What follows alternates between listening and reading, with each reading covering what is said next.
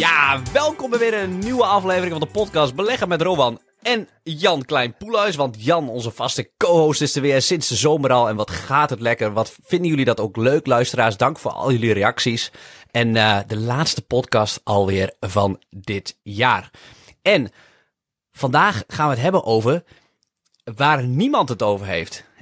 Iedereen heeft het namelijk over wat is er in 2023 gebeurd? Wat gaat de AX in 2024 doen? Allemaal korte termijn. Maar volgens Jan en mij is dit grotendeels ruis.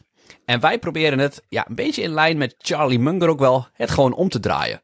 Wat blijft nou altijd hetzelfde? En hoe kan je hier als belegger van profiteren? Nou, wij zijn zoals zo vaak geïnspireerd door iemand, dat is Morgan Housel. Misschien ken je hem van het boek Psychologie van Geld. Een dikke vette aanrader wat mij betreft. Maar wij hebben ook dit boek gelezen, Same as Ever. En dat gaat over 23 principes die altijd hetzelfde blijven. En Morgan Housel schrijft het een beetje vanuit de beleggingswereld. Dus daar zijn heel veel mooie raakvlakken. Het leest wat mij betreft heerlijk weg. Hij is een fantastische storyteller. En wij willen zes van zijn principes met jou delen. Zodat jij ja, het komende jaar ingaat met dat je voorbereid bent voor de komende 100 jaar eigenlijk. En dat is ons doel. Welkom Jan. Ja, dank je wel. Ik heb, uh, dit, is een mooi, dit is echt een mooie podcast. Want het is gewoon echt om, precies wat je zegt. Omdraaien van waar eigenlijk alles nu over gaat.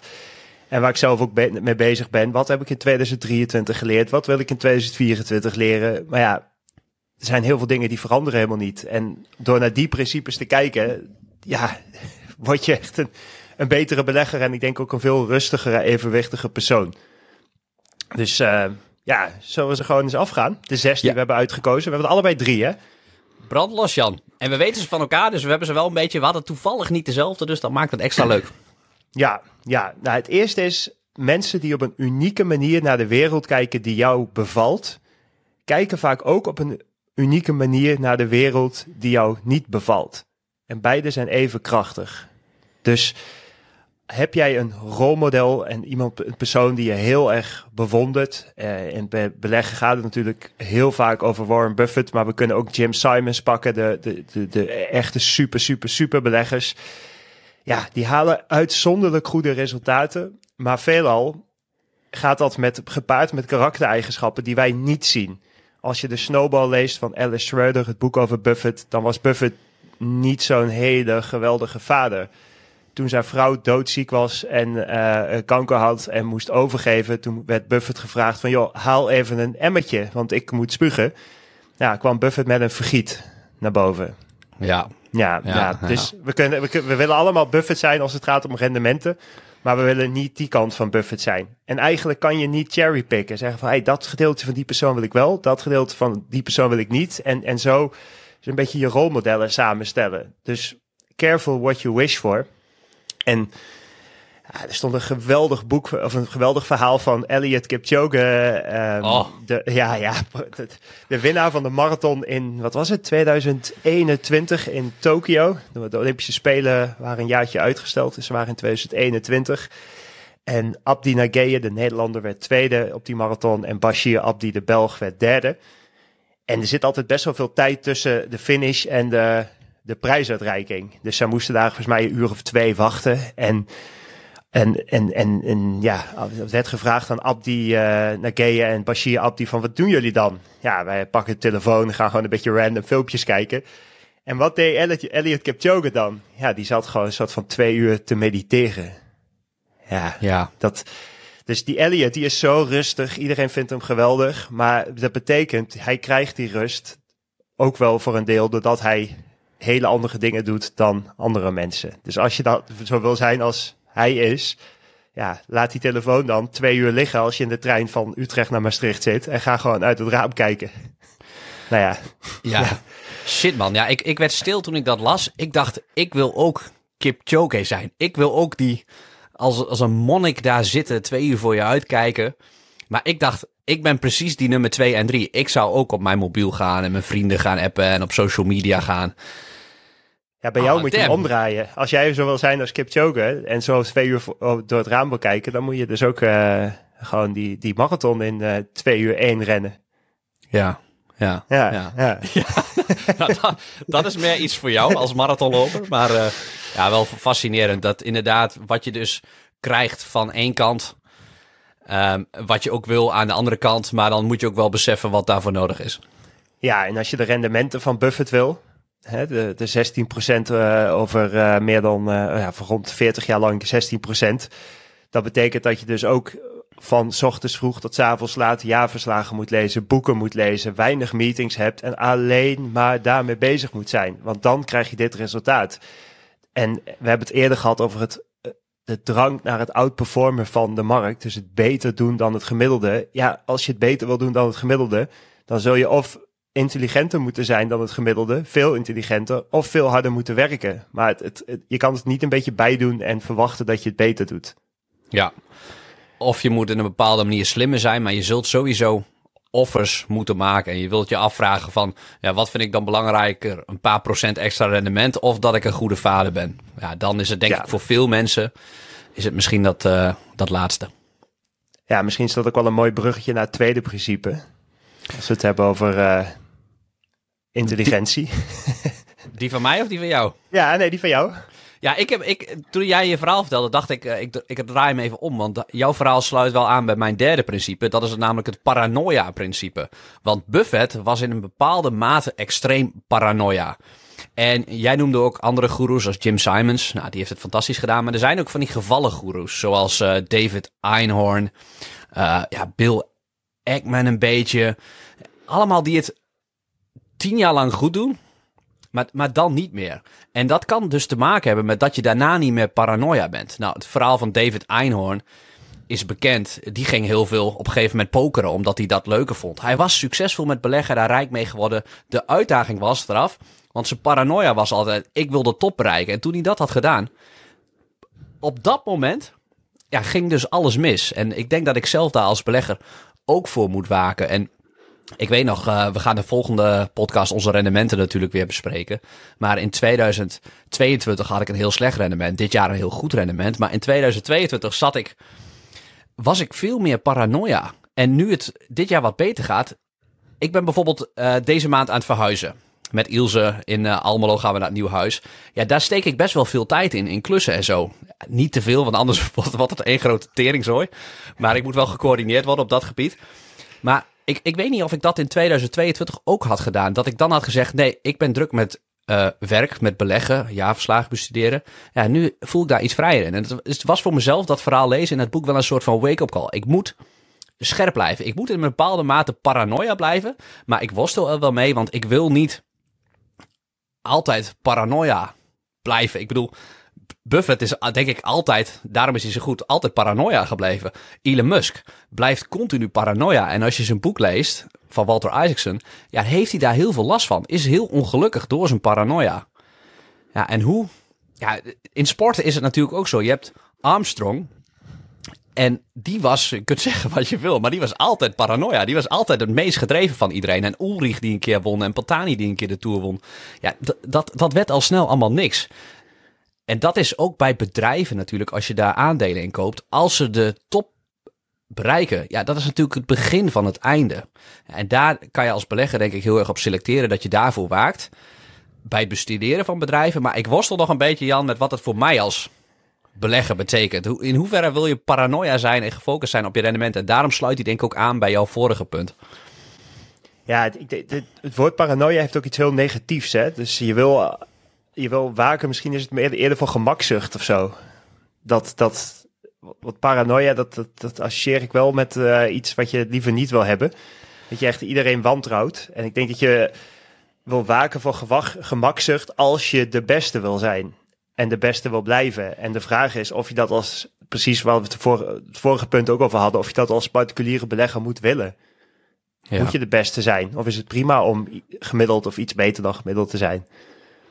ja. En ja, dat, dat is denk ik de vraag die mensen zich moeten stellen. En ik, ja, als je belegt omdat je het en leuk vindt en je wil uiteindelijk daar een soort van financiële vrijheid mee krijgen. Ja, zodra je die financiële vrijheid hebt, eigenlijk, dan vind je het, doe je het alleen nog omdat je het leuk vindt. Ja, dan is het ook wel logisch dat er iets van dat, dat je iets gemakzuchtiger wordt, want je doel is bereikt.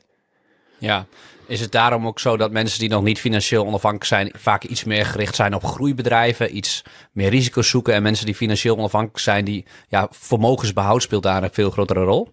100% denk ik echt. Ja.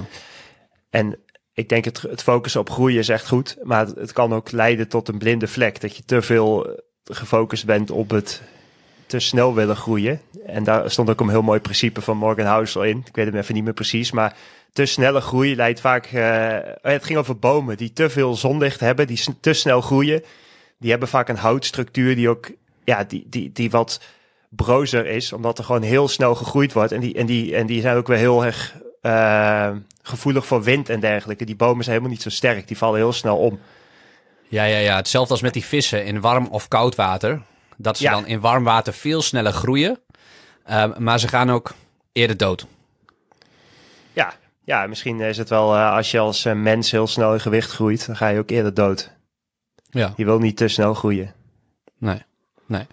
Dus eh, doe, doe alles met mate. En ik, ja, ik vind dat wel wat betreft het stoïcisme waar we de laatste tijd ook op de ledendag, die presentatie die inmiddels online staat ook voor de leden, veel over gehad hebben. Is ook wel dat je, als het goed gaat, ja, dat je weet dat er weer mindere tijden aankomen. En dat houdt je in een bepaalde mate alert. Ja, in die En- mindere tijden, in principe drie. Of, eh, of eh, was, die nog niet, eh, was jij nog niet helemaal afgerond? Nee, ga verder. Ik ben benieuwd waar je heen gaat. Nee, ja, dat, dat mindere tijden, dat grote veranderingen eigenlijk alleen gebeuren wanneer ze gedwongen worden uit noodzaak. Dus dat mindere tijden vaak de, de, de, de voedingsbodem zijn voor de grote veranderingen in de wereld.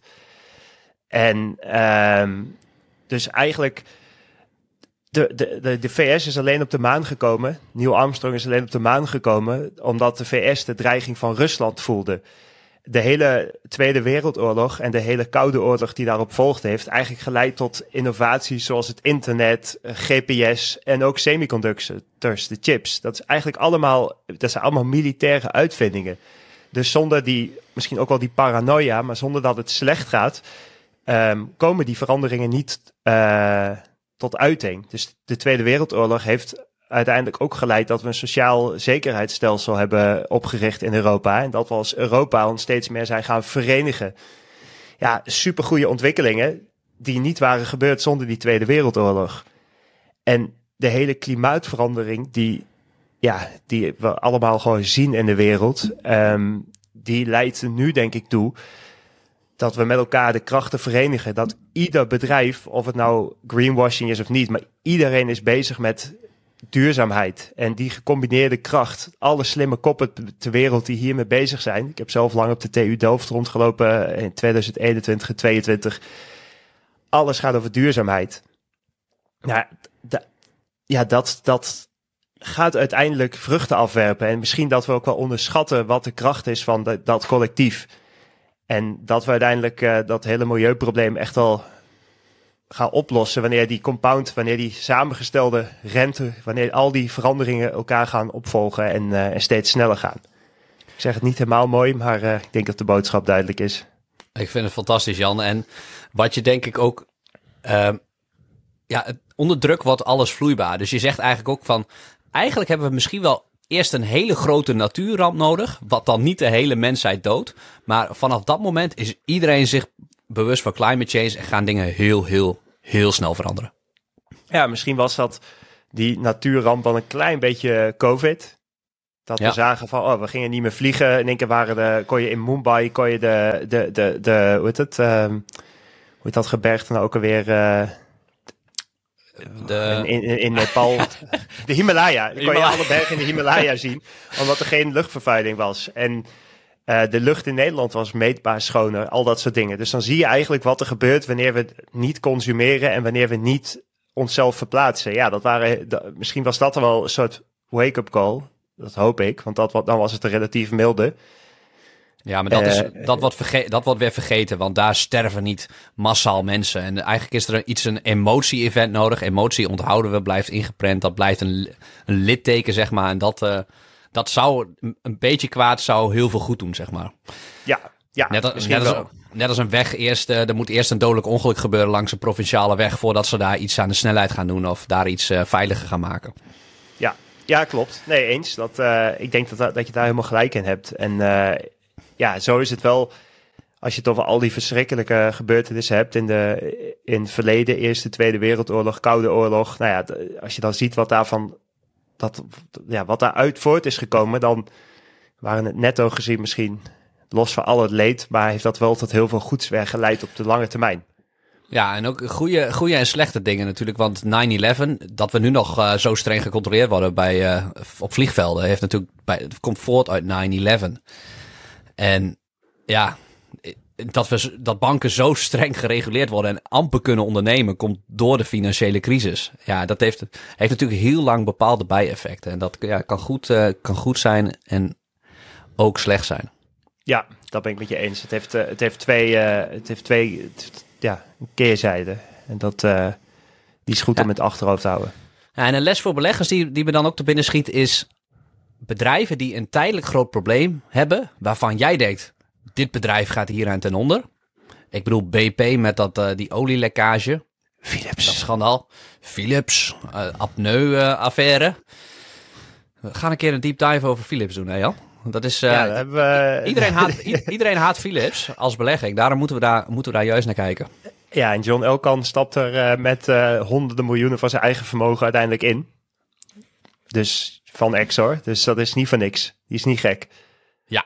Wij missen iets. Wij missen iets. Dat gaan we natuurlijk een keer onderzoeken. Begin uh, 2024 misschien een deep dive. We hebben er net eentje afgerond over Exor. Vandaar uh, de, de, dat we het over Philips hadden. Exor heeft grote investeringen gedaan in onder meer Ferrari, Philips en uh, Stellantis. Fantastische investeringsmaatschappij. 1000% rendement sinds uh, 2009. Index uh, MSCI ruim verslagen. Wat gebeurt daar? Is dat een eenmalige iets of is dat een, gewoon een hele goede investeringsmaatschappij? Is, dat de Euro is John Elkan de Europese Warren Buffett? Hebben we weer onderzocht in anderhalf uur voor de leden. Die staat nu voor je klaar. En wat ik wilde zeggen is, ja, dat zo'n BP-probleem, want daar was ik gebleven, ja, dat, dat dat oplosbaar is. En dat zou je dan ook over Philips en die apneu-affaire kunnen zeggen. En dat is ook natuurlijk waar John Elkan op inzet. Dat je beurskoers is 75% gedaald van Philips. Dat geeft je een aantrekkelijk instapmoment. Nou, zo'n grote partij kan niet in één keer heel groot instappen. Dat heb, voordeel heb je als particulier. Je kan gelijk dan instappen. En uh, ja, dat, dat is meestal oplosbaar. En dat komt omdat onder druk in één keer heel veel geregeld kan worden. Ja, misschien geldt hetzelfde wel voor de Europese autobouwers. Hè. De Stellantis, uh, het moederbedrijf van Fiat, zit op een uh, koers-winstverhouding van drie. Ja, je zou denken drie. Wat, uh, ja, misschien is nu onder druk alles vloeibaar, want niemand denkt dat het wat gaat worden. Hè. En misschien kunnen ze wel een vuist maken tegen de Chinezen en, en tegen Tesla, wie weet. Oeh, ja. Ja, ja, ja. Dit wordt een hele interessante... Goed te gaan. Hoe weinig goed te gaan. van drie, ja. Ja, ze zijn er nog. Ik dacht dat ze verdwenen waren. Dat uh, de intelligente belegger, dat boek, uh, dat, dan heb je het over PE's van 1 of 2. Ik dacht, ja, dat is in deze tijden is dat niet meer. Maar die, die, die, die zijn er nog. Ja, en als je dan, uh, jij hebt de cashpositie er afgetrokken voor Exo. Volgens mij zit je dan op een, een, een, een, een enterprise value tegen een winst van 2 of zo. En je krijgt ja. via Exo 40% korting. Dus ja. Dan hoeft het niet zoveel ja. goed te zijn. Goed te gaan. Let wel op uh, mensen dat je niet zomaar dan uh, Stellantis uh, koopt. Want ja, er zijn ook zeker grote risico's dat die winst gaat imploderen de komende jaren. En de markt is niet achterlijk. Dus goede, grote kans ook dat het wel terecht is dat het zo goedkoop is. Maar... De markt is niet achterlijk. De markt is nee. zeker niet achtig, maar uh, dat brengt mij misschien bij het volgende punt. Oh, mooi. Oh. Geweldig. Want de markt uh, ook veelal koersen worden bepaald door professionele beleggers. En eigenlijk gaat bijna altijd, dus een universeel principe, complexiteit boven simpelheid. Einstein zei het eigenlijk al, make things as simple as possible, but no simpler. Je wilt het ook niet te simpel maken, ik schreef het ook in mijn boek. Maar een mooi verhaal daarbij, wat Morgan Housel opschrijft, is die van professor Weinberg, een ja, vooraanstaand onderzoeker naar de genezing van kanker bij het MIT. En hij zegt eigenlijk, ja, ik zou veel meer impact hebben in de genezing, in de strijd tegen kanker, als ik mijn leven zou wijden aan mensen overtuigen om niet te gaan roken. Want uh, dat is veel simpeler om. Het is veel simpeler om geen kanker te krijgen door niet te roken dan om kanker te genezen. En uh, Weinberg zegt eigenlijk, ja, maar dit is voor mij als een van de meest intelligente personen op deze aarde, geen intellectuele uitdaging.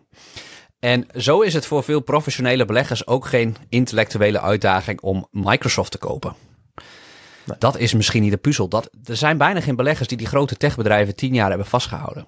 We willen alles zo complex mogelijk maken. Als je sommige brieven van uh, fondsmanagers ziet, schrijven elk kwartaal 50 kantjes vol. Ja, ik, ik denk dat je, het dan, dat je het dan te ingewikkeld maakt. En de, de beste ideeën van de vorige eeuw, die komen voort uit de meest simpele dingen. Bijvoorbeeld Walmart, Coca-Cola, Nike, Starbucks, McDonald's. In België Lotus Bakeries, die gewoon koekjes verkoopt.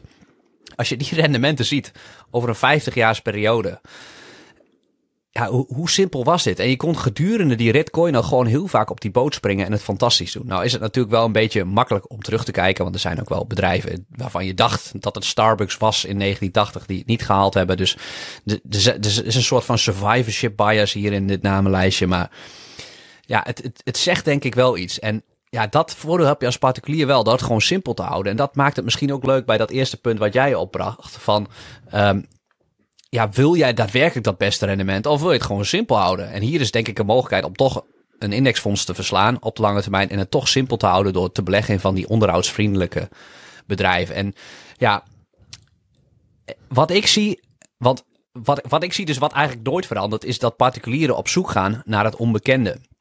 Die willen niet vissen in de vijven waar veel vis zit, maar die willen de oceanen op om die beste, grootste blauwvintonijn aan de haak te slaan. Ja, dat, dat gaat nooit veranderen. En ja, ik denk dat je hier als belegger van kan profiteren door wel gewoon in die, ja, beetje saai in die vijven te vissen waar gewoon vis zit. En dan niet de allerdikste vis te vangen.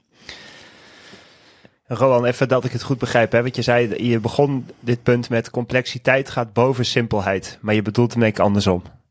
Het was even een test, hè? Je simpelheid gaat boven complexiteit. Ja, dankjewel voor, voor, voor het scherp zijn. Ja. ja, ik bedoel inderdaad dat iedereen... We willen dingen als mens te complex maken. Ja, dat willen we zeker. We willen het niet simpel houden. En ja, die deep dive van Exor, dat jaarverslag, is ook zo'n voorbeeld. 351 pagina's, terwijl Exor denk ik toch wel vriendelijk rapporteert en niet per se dingen wil verbergen. 351 pagina's. Het komt doordat accountants die daarover gaan, denken de boel zo veilig mogelijk te maken. Door alles dicht te, timmeren, alles te rapporteren.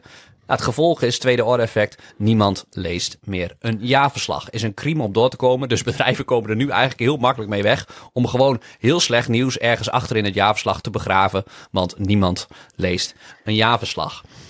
Moet ik wel een kleine nuance bij plaatsen bij Exor, want ik heb het gisteren gepitcht als het beste jaarverslag. tegen mijn vrienden beleggen. Omdat zij, die, een heel groot gedeelte van die 351 pagina's is een samenvatting van het jaarverslag van alle onderliggende bedrijven. Dus zij geven meteen alles weer over Ferrari, over Stellantis. En dat is misschien wel 100 pagina's, waardoor je als je in Exo zit, al die onderliggende verslagen niet hoeft te lezen. Dat, maar voor de rest uh, had het alsnog 100 pagina's korter gekund, wat mij betreft. Ja, nee, je hebt helemaal gelijk. En uh, ja, ook, ook met boeken en zo. Dat eh, ik heb het vooral bij Amerikaanse schrijvers. Die willen een boek zo dik mogelijk maken. Als je die Robert Cialdini zijn tweede boek Persuasion. Persuasion. Persuasion. Ja, dat, dat is echt zo'n dik boek. Ja, je, je, kunt het natuurlijk niet zien als je dit luistert, maar dat is echt een bepaalde lengte. De lengte waar wij op onze microfoon afstand hebben. Daar hebben we een naam voor namelijk. Maar ja. um, Penislengte. Oh, oh ja. ja. en ja, dat, dat een derde van het boek is referenties naar waar die dingen vandaan heeft gehaald. Ja, terwijl niemand dat natuurlijk leest. Maar dat is gewoon een stukje autoriteit bouwen. En een dikke boek, dan lijkt het meer voor te stellen. En een klein boekje lijkt dan minder voor te stellen. Terwijl ja, soms de beste boeken zijn gewoon heel erg uh, beknopt. Ja. Dat heeft Morgan House ook wel echt goed in zijn boek gedaan. Gewoon random 23 verhalen opgeschreven. Uh, tot de kern met mooie met mo mooi opgeschreven. Dus je gaat hem ook echt uitlezen. Wat bijna niemand leest een boek uit. En ze hebben niet met elkaar te maken. Dus verhaal 23 kan je loslezen van verhaal 21. Dat is gewoon echt heel leuk. Dus het is niet zo dat je kan het boek pakken en weer even wegleggen. Weer pakken en even wegleggen. Je gaat niet uit het verhaal. Dus dat is, uh, dus je kan, ja, dat is echt super uh, prettig. Is echt een, echt een hele dikke aanrader, het boek. Ja, ja. Nou, om af te sluiten, ik, uh, veel lang, uh, lang luisteraars weten dat ik nog uh, tot twee jaar geleden nog in het onderwijs gewerkt hebt. Als je dan leerlingen in het voortgezet onderwijs, HAVO, VWO, bovenbouw, die leer je hoe opties werken. En die leren we ook hoe je de contante waarde, dus de, als je een DCF-model gebruikt, dat leer je dan eigenlijk in 6 VWO bijvoorbeeld. Maar het simpele leren we niet. Wat eigenlijk zorgt voor 90% van het succes in het leven. Namelijk, als je rijk wil worden, geef dan minder uit dan er binnenkomt en spaar de rest. Ja, ja, ja. Ja, ik heb ooit in Canada uh, gestudeerd en toen had ik een vak gevolgd, personal finance. En dat was letterlijk dit. Het was gewoon een, uh, een, een, een derdejaars bachelorvak op de universiteit. En dat ging echt over je personal finance. En ook wel voor een deel aandelen en dergelijke, maar ook dit soort hele basisconcepten. Ik, ik, ik, ik dacht toen van, uh, ja, ik heb het alleen maar geselecteerd omdat ik het makkelijkste zes studiepunten kon halen en dan de beurs kreeg. Uh, maar het was achteraf best wel een goed vak. Want dit is wat je heel vaak niet leert. En hoe, hoe, hoe ga je dan om met een hypotheek? Hoe, ga je, hoe, hoe zorg je nou voor dat je een, een gezond huishoudboekje hebt? Ja, dat is, het lijkt heel makkelijk. Maar het is, het is er eigenlijk ook heel makkelijk. Maar het wordt vaak heel moeilijk gemaakt. Ja, en er zijn natuurlijk prikkels om het moeilijk te maken. Dat, dat wil natuurlijk iedereen. Want ja, welke docent wil nou, wil nou elke, elk jaar aan, een, aan, aan een HAVO 4 uitleggen? Ja, geef minder uit dan er binnenkomt. Ja, het, ja kijk, en ik, we, we hadden het voor de tijd ook even over van... Uh, moeten we deze podcast wel doen? Want het zijn wel een beetje open deuren die we intrappen. Ja, dat is ook leuk. Het einde van het jaar, dat mag allemaal wat luchtiger zijn.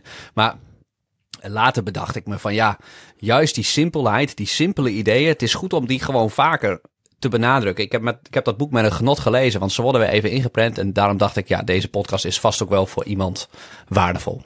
Ja, ja, zeker. Zeker. Dat denk ik wel. Hey, nummertje vijf. Yes. Zullen we er vooraan? Let's go. Um, ja, als je jezelf verdiept, als we het over complexiteit en simpelheid hebben, wanneer je jezelf voor het eerst verdiept in een onderwerp, dan voelt het echt alsof je miljoenen dingen moet onthouden. Misschien een beetje veel, maar duizenden dingen, laten we het zo zeggen.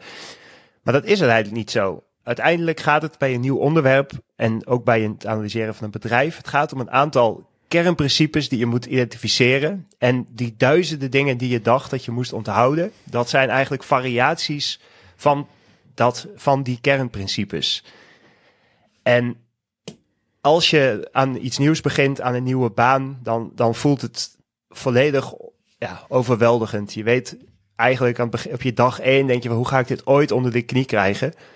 En als je er een half jaar in zit, dan, ja, dan, dan, dan, dan, dan kun je niet meer voorstellen dat je daar ooit tegenop hebt gezien. En dat geldt eigenlijk gewoon ook uh, bij beleggen. Je hoeft geen Excel van, het hebben we al vaker gezegd, maar we herhalen het gewoon nog een keer. Je hoeft geen Excel met tien tabbladen te hebben met allerlei ingewikkelde DCF-calculaties. Uh, um, het, uiteindelijk gaat het bij het beleggen om te beoordelen of een bedrijf het probleem van hun klant goed oplost. En als ze dat op een duurzame wijze doen en ze worden aangestuurd door, het bedrijf wordt aangestuurd door betrouwbaar management. Het verdient geld en het kan ook nog een beetje groeien. Ja, en, en als je dan niet te veel betaalt, dan hebben we volgens mij vier of vijf principes, dan ben je er eigenlijk. En al het andere wat erbij wordt gehaald zijn variaties op deze vijf, vier, vijf uh, principes. Ja. En ja, het, het, is eigenlijk niet, het, ja, dit, dit is het eigenlijk, hè? De intelligent investor. Als je nog een margin of safety bij, bij zet, dan ben je eigenlijk klaar. Ja. Maar dit verkoopt natuurlijk helemaal niet. Misschien dat het nog een beetje wat beluisterd. Maar verder, oh, daarom lopen ze altijd weg bij mijn lezingen. ja, ja, ja. Alle mannen toch? Vrouwen blijven altijd wel zitten. Ja, ja, want we, hebben nu uh, veel kijkers op YouTube. Hè? We vroegen ons af waar dat vandaan kwam. Maar jij kwam direct... Oh, dit zijn onze looks. Dit zijn de looks. Ja. ja. ja, kun je dat zien? Ja, kan je zien. Ik heb niet gekeken. Maar, uh, oh. Dus sinds de vorige staat, uh, lieve mensen, de, de podcast ook op YouTube. Als je dat wil kijken. Ja, ik, ik, ik, ik, zou, ik kijk zelfs eigenlijk zelf nooit iets op YouTube trouwens. Nee, ik, ik zou het je niet aanraden. Ik, ja, want ik wil dan gewoon gaan wandelen. Of in de, als ik in de auto zit. Nou, in de auto YouTube kijken is niet heel erg handig. En uh, ja, dat je gewoon uh, onderweg bent. Dan is een audiovorm veel fijner. Vandaar dat we de deep dives ook bijvoorbeeld in audio doen. Ja. Maar uh, als je het prettig vindt om, om, om naar ons te kijken. Ja, dan ben je meer dan welkom. Ja, absoluut. Ja. Onze statische hoofden. Recht we hebben- camera inkijken. Nee, grapje. We hebben wel onze jassen uitgetrokken. Want dat, normaal hebben we hier nog een jas aan in de wintermaanden. Ik zit hier nog een laatste keer hier op zolder. Maar eh, we, we houden elkaar warm, Jan. Ja, zo is het. Maar ehm, Laatste ja, punt? het gaat dus om Of je nog over kernprincipes. Nee, nee, nee, dit was hem. Ja. Ja, nee, prachtig. Je, je, ik heb niks, eh, niks toe te voegen. Dat eh, Nothing to add. nothing to add. Nou, het laatste punt van mij. Ehm, horizon. Lange termijn is echt een dooddoener. We weten allemaal dat we voor succes in het leven, voor succes met beleggen in relaties, gezondheid, moet je je focussen op de lange termijn, op de korte termijn kleine stapjes nemen. En dat leidt tot gigantisch mooie resultaten op de lange termijn. Nou, dat weten we allemaal. Alleen in de praktijk doet vrijwel niemand het. Nee. Bijna iedereen die aan een dieet begint, die stopt ermee. Die haalt dat lange termijn doel.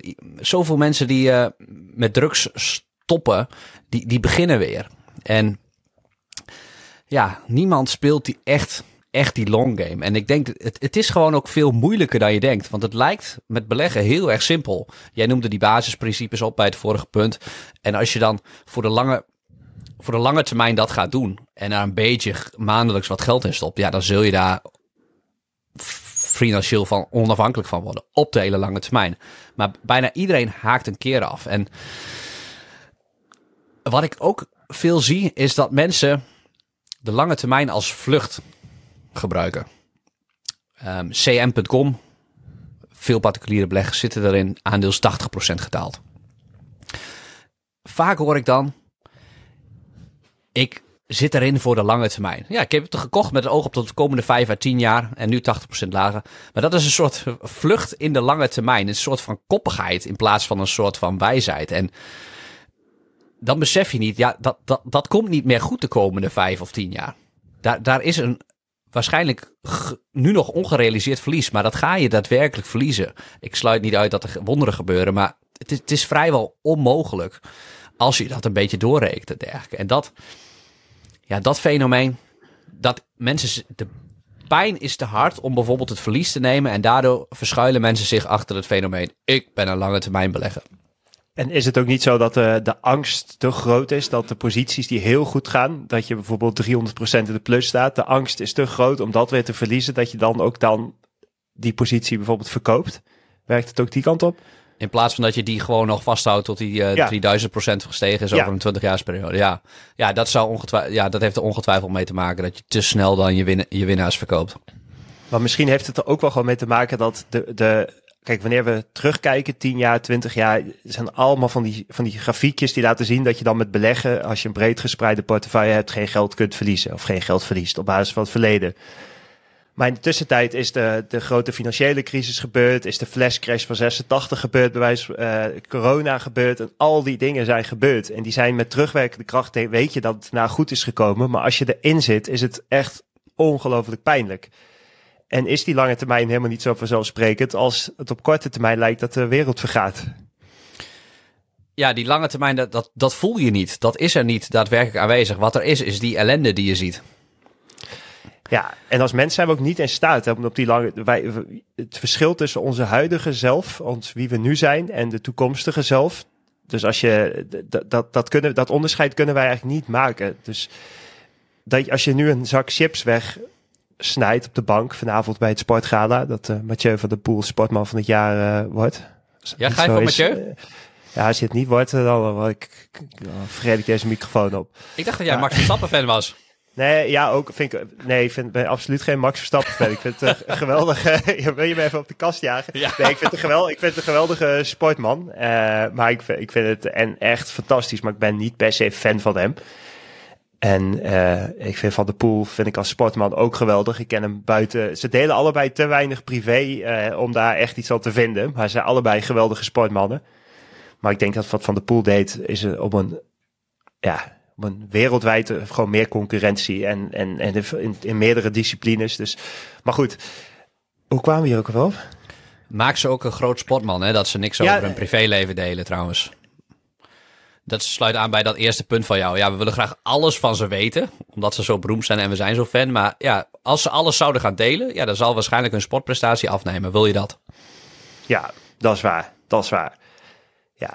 Maar het punt gaat eigenlijk om dat, je, dat als je nu een zak chips eet, dat voelt nu lekker, maar je weet, je, we kunnen niet voelen hoe het is dat je straks die, die paar kilo extra wel erbij hebt in 2024, bij wijze van spreken. Dat, dat, dat, die lange termijn hebben wij niet. Dat kunnen wij niet bevatten. Zo, werkt, zo werken wij niet. We zijn eigenlijk wat dat betreft, leven allemaal in het nu. Ja, dat is weer die, kik, die kikker in die kokende pan. Ja. Deze, de pijn van uh, elke dag zak chips komt veel te langzaam. Waardoor die kikker in die langzaam kokende pan uh, er gewoon blijft zitten en doodgaat. Exact dat. Exact dus een kikker in een, in een koken, al een kokende pan gooi een kikker in, die springt er dan gelijk uit. Ja, direct. Ja, maar goed. Ik heb nog nooit geprobeerd trouwens. Ik, ik ben benieuwd of dat, hoe dat experiment echt, uh, echt werkt. Of dat het gewoon een verhaal is. Nee? Ja, ik, nee, nee. Maar je bent zo glad als een aal. Dat moet, dat moet toch lukken? ja, dat werkt. nee, goed. Ik, als, als we afsluiten, want ja, wat moet je nou met dit hele lange termijn verhaal? Um, als voor particuliere beleggers iets. Je kunt zeggen wat je vindt van Katie Wood. En uh, ik ben het niet met haar beleggingsstijl eens en met haar projecties. Maar wat ze altijd gedaan heeft is. Tesla gaat in 2025 of 2030 deze koers behalen. Join us uh, on, this on this ride, on this, on this rollercoaster in dit geval. Maar zij heeft dat wel goed gecommuniceerd. En daardoor halen niet heel veel mensen geld bij ARK weg. En veel fondsmanagers die noodgedwongen voelen omdat hun klanten, de beleggers, op korte termijn gericht zijn, die grote institutionele beleggers, voelen dat ze daar ook over moeten communiceren. En als je dan min 40% gaat als fondsmanager, haalt iedereen zijn geld weg. En dan kan je als fondsmanager wel gelijk hebben, maar je zult er niet bij zijn als het feest daadwerkelijk is. En daarom is het misschien ook een goede les, want heel veel mensen nemen hun partner mee in beleggen, maar ook heel veel doen dat niet. En soms is altijd één van de twee in een stel is wat voorzichtiger dan de andere. Nou, degene die wat minder voorzichtig is, is de grotere kans dat diegene de belegger is. Ja, en als je dan een keer naar je partner toe moet en je zegt: Ik, heb, uh, ik sta dit jaar 40, 50 procent in de min. Iets wat ik je kan garanderen, wat waarschijnlijk gaat gebeuren als je de komende 20 jaar gaat beleggen. En je hebt niet de jaren daarvoor verteld aan je partner: Dit gaat een keer gebeuren ja, je moet eigenlijk een omgeving creëren om je heen. En partner is dan misschien het beste voorbeeld, maar er kan ook meer mensen, kan ook in je vriendengroep van, ja, die ook de long game spelen. Want dan is het makkelijker als die crisis er is, waar iedereen op dat moment stopt met de long game spelen en eruit gaat of de short game gaat spelen. Dat zijn de momenten uh, waarop je ja, elkaar wilt hebben. Ik denk dat onze community daar ook uh, gigantisch mooi bij helpt om elkaar daar doorheen te slepen. Toen het in 2022 slecht ging, hebben veel mensen overwogen om te stoppen. Maar dan helpt het toch om daarin met elkaar te sparren met andere mensen die in die long games zitten. Ja, en een ander fenomeen wat denk ik helpt bij die long game, om dat beter te doen. Want er is alleen maar informatie op korte termijn horizon. Alle podcasts over beleggen gaan deze tijd over wat er dit jaar gebeurd is. En die gaan straks begin 2024 een vooruitblik doen. Dat gaan wij overigens ook doen. Uiteraard. Uiteraard. ja. maar daar in, in die podcast zul je waarschijnlijk, uh, en we geven ons rendement natuurlijk, maar zul je waarschijnlijk niet iets horen waar je over twee maanden later nog wat aan hebt. Het is informatie die je daar krijgt die heel snel over datum is.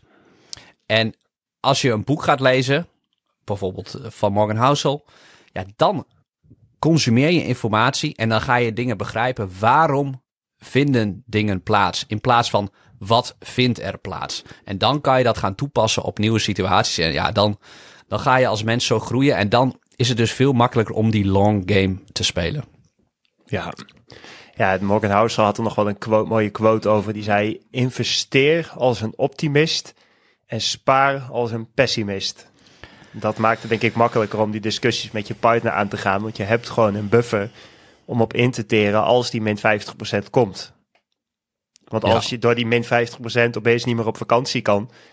Of je kan je huis niet meer onderhouden. Of uh, ja, noem, noem maar iets anders wat je eigenlijk wel gewend bent om te doen. Ja, dan heeft je, je familie, je gezin, je relatie daar last van. Dus zorg dat je dat, dat, dat dat je dat niet overkomt. Ook als je min 50% gaat niet. Ja, dat doet me ook denken aan dat uh, verhaal van Bill Gates. Dat hij toen Microsoft uh, zoveel cash op de bank had, dacht iedereen, en dat denken we nu ook bij uh, techbedrijven als Google bijvoorbeeld.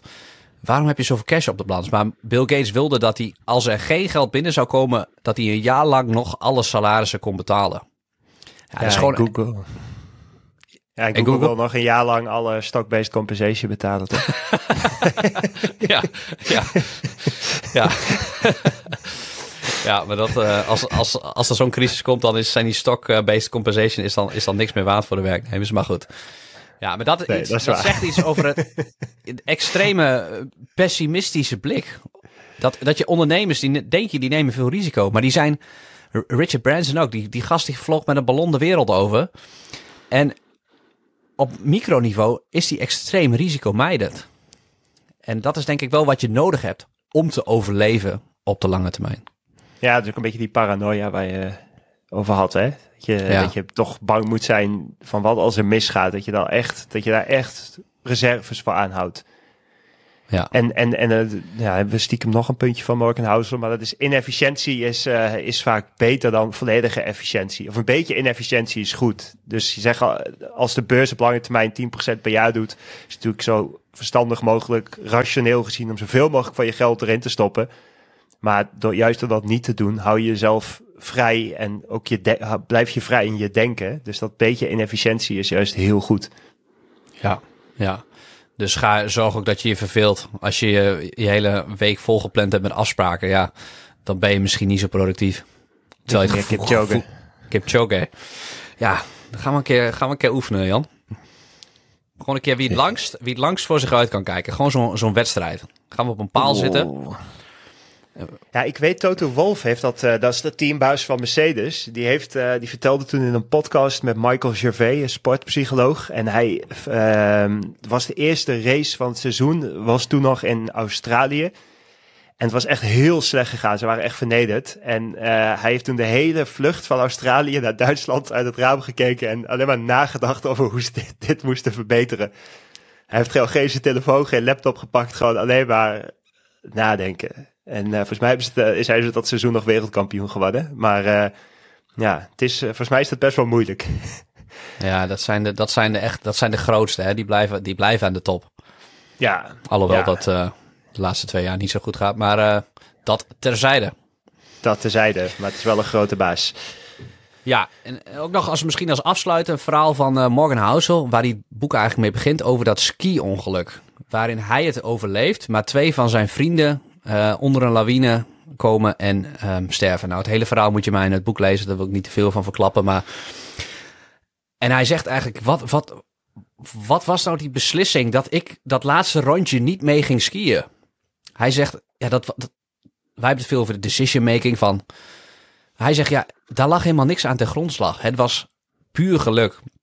En wij hebben, Jan, we hebben podcasts gemaakt over hoe je oud wordt. En we hebben het vaak over de lange termijn en over decision making en hoe je een soort optimaal mens wordt.